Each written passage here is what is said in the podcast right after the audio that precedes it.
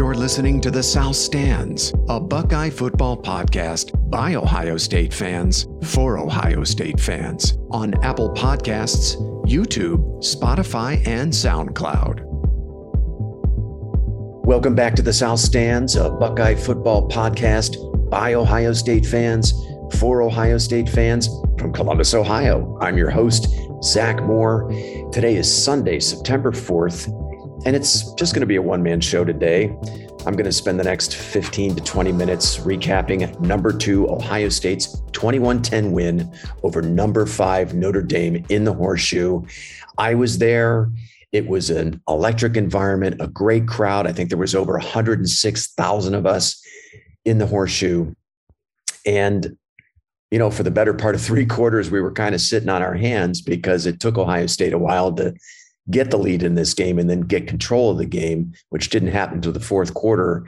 But it was a great environment. The crowd was great. I can, boy, there were five or six instances, especially when Notre Dame had the ball, where the crowd was deafening. And I think it, it definitely had an impact uh, on the Notre Dame offense. Um, but a, a, really fun environment.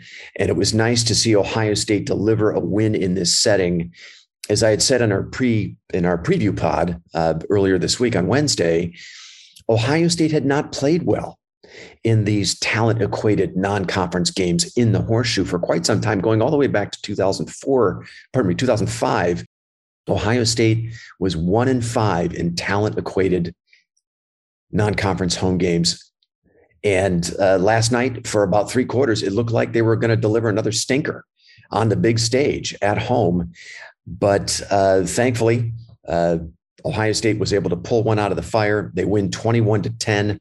In the post-game press conference, Ryan Day was asked if he was concerned about the struggles of his offense. And Day said, quote, I refuse to answer that question.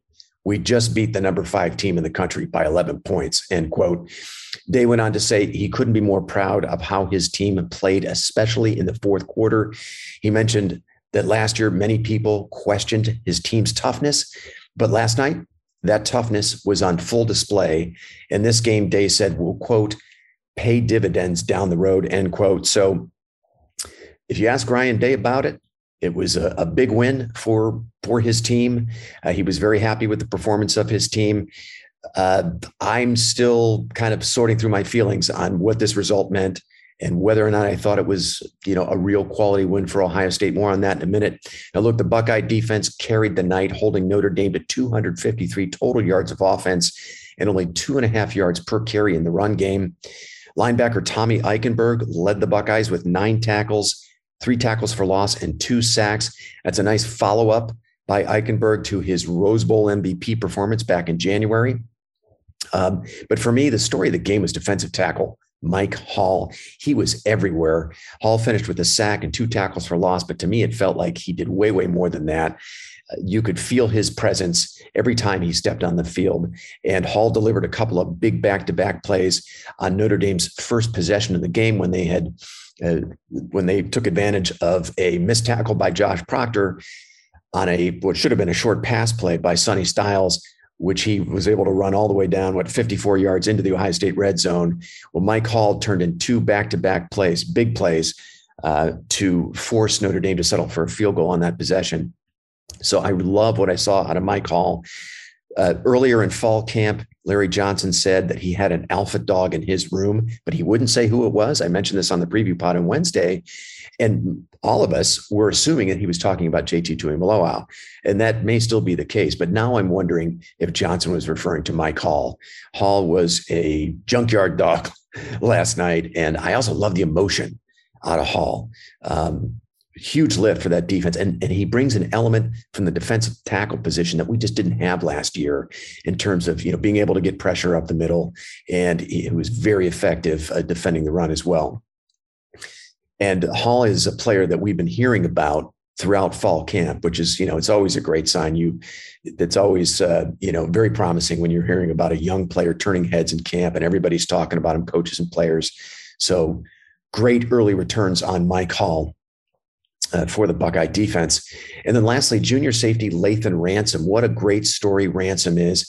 He suffered a broken leg in the Rose Bowl just in January, and he comes back uh, making a full recovery, comes in in relief of Josh Proctor. More on Proctor in a second, but man, it was a disappointing night by Proctor. Ransom comes in, replaces Proctor after he whiffs on the 54 yard uh, reception, finishes the game at safety, has several big tackles in the game. So I love what I saw out of Ransom. And if you were listening closely uh, during fall camp when Jim Knowles was interviewed, anytime Ransom's name came up, uh, Knowles had a lot of positive things to say. You can tell Ransom earned Knowles' trust early in camp. And uh, I'm really looking forward to seeing what what Ransom does here the remainder of the season. And and I thought actually it was a really good night for the most part, Proctor aside, for that safety group. Um, if you look at what Michael Mayer, Notre Dame's uh, All American tight end, did last night, uh, pretty pedestrian numbers: five receptions uh, for 32 yards on eight targets. Uh, good job by the Ohio State uh, safety group last night. I thought. So back to Josh Proctor and it, you know, as maybe his biggest fan, uh, I'm starting to wonder now or really worry for him like, where is he going to fit into this defense moving forward? I've always felt that Proctor is, has been largely a victim of circumstance. Uh, you know, the 2020 season, I mentioned this on the preview pod, the 2020 season, he only got to play in four regular season games. I don't think Matt Barnes and Kerry Combs really knew what they were doing. I don't think they knew really how to evaluate talent, or certainly Barnes did. And I believe he was the safeties coach at the time. And somehow they thought that Marcus Hooker was the better player. But Proctor ended up, you know, he did end up winning that job in 2020, played in the postseason, had a big interception in the Big Ten title game. And then last year he breaks his leg in week two. Um, but what we have seen from Proctor, in addition to some some flashes, we have seen him take some banana angles on uh, uh, you know back there at, at, safety, and that has led to some big plays for the opponent. Um, I thought the quick hook that he got from Jim Knowles last night, I don't know if it was Perry Eliano or Jim Knowles, whoever made that call. I don't think the quick hook after that missed tackle on Styles uh, was a great sign for him because neither of those coaches uh, recruited Proctor, and they don't owe him anything. And then to have Lathan Ransom come in and play as well as he did, I, I worry now that Proctor might be kind of relegated to a backup and playing mostly on special teams.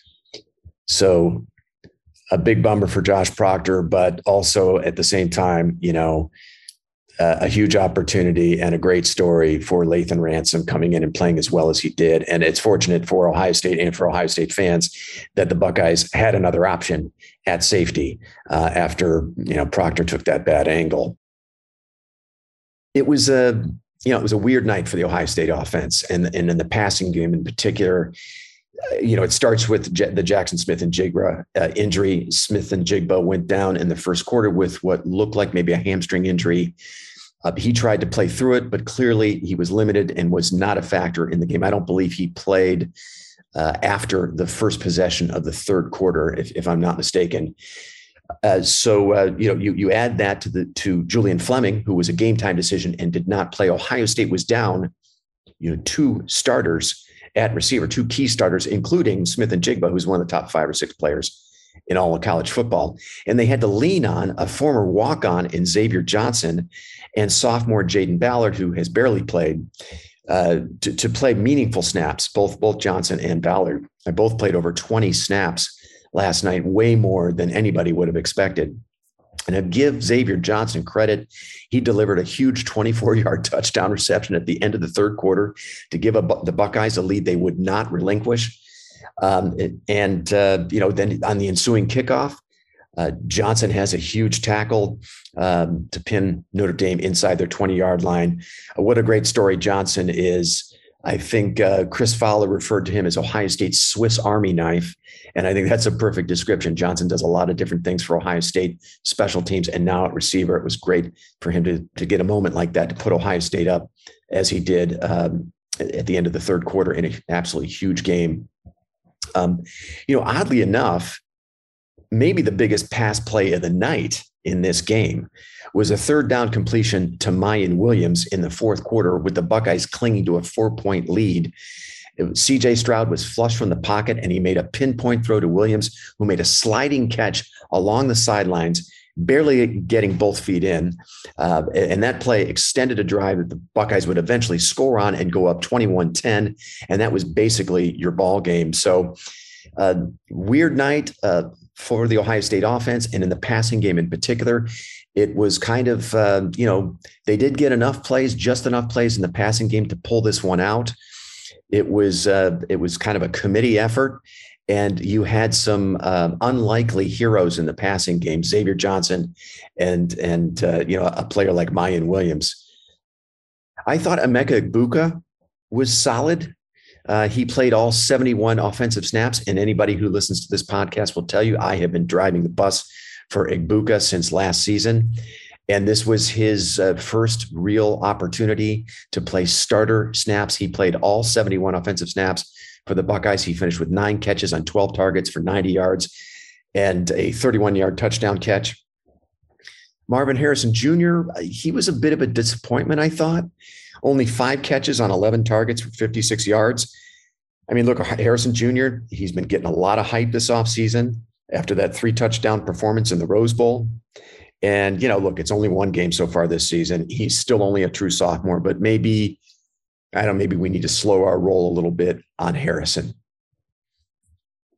I also thought Ryan Day could have gone to his run game much earlier than he did.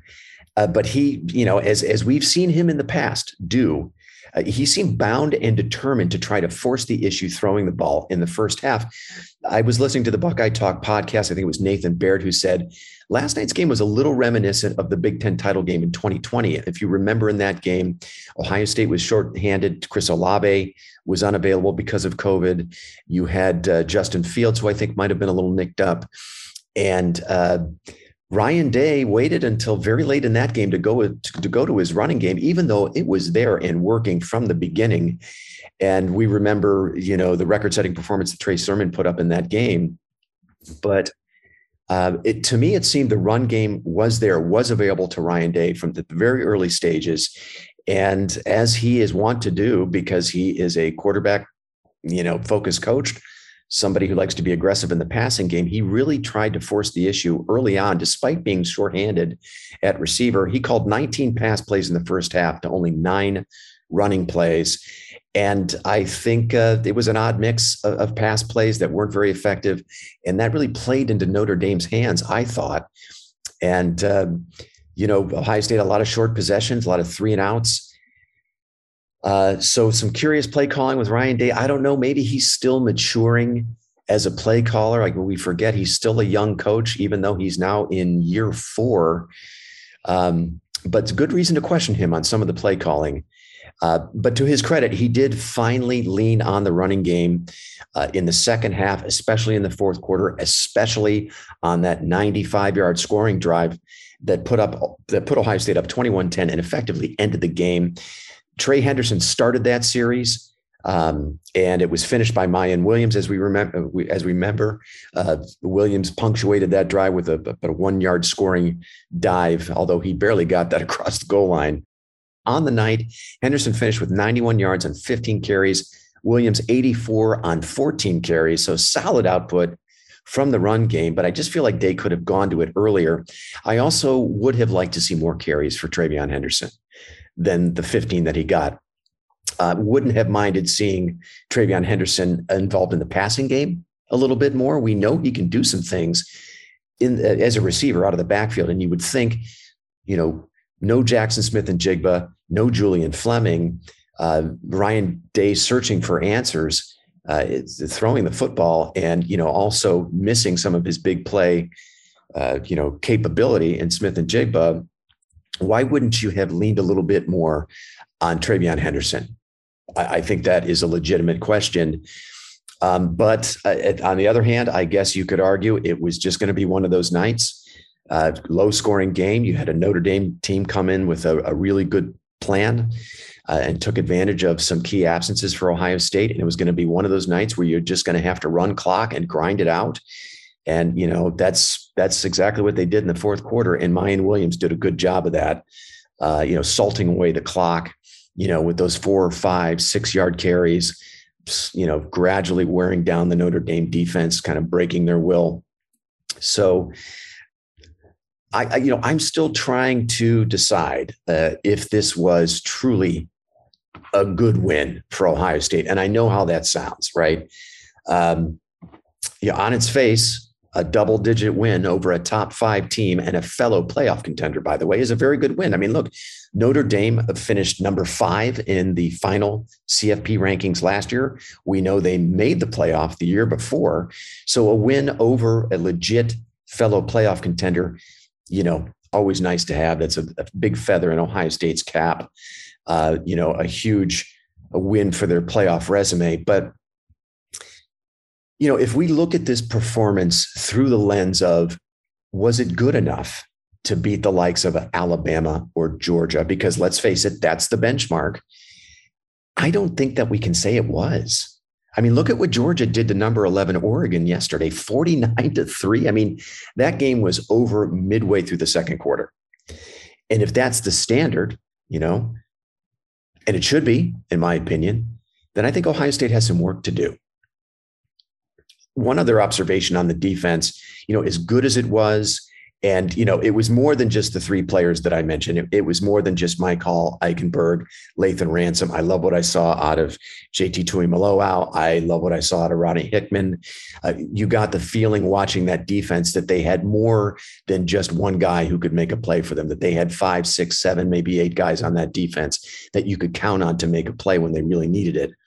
But you know, we also need to bear in mind that this is a pretty limited Notre Dame Notre Dame offense, especially at the skill positions.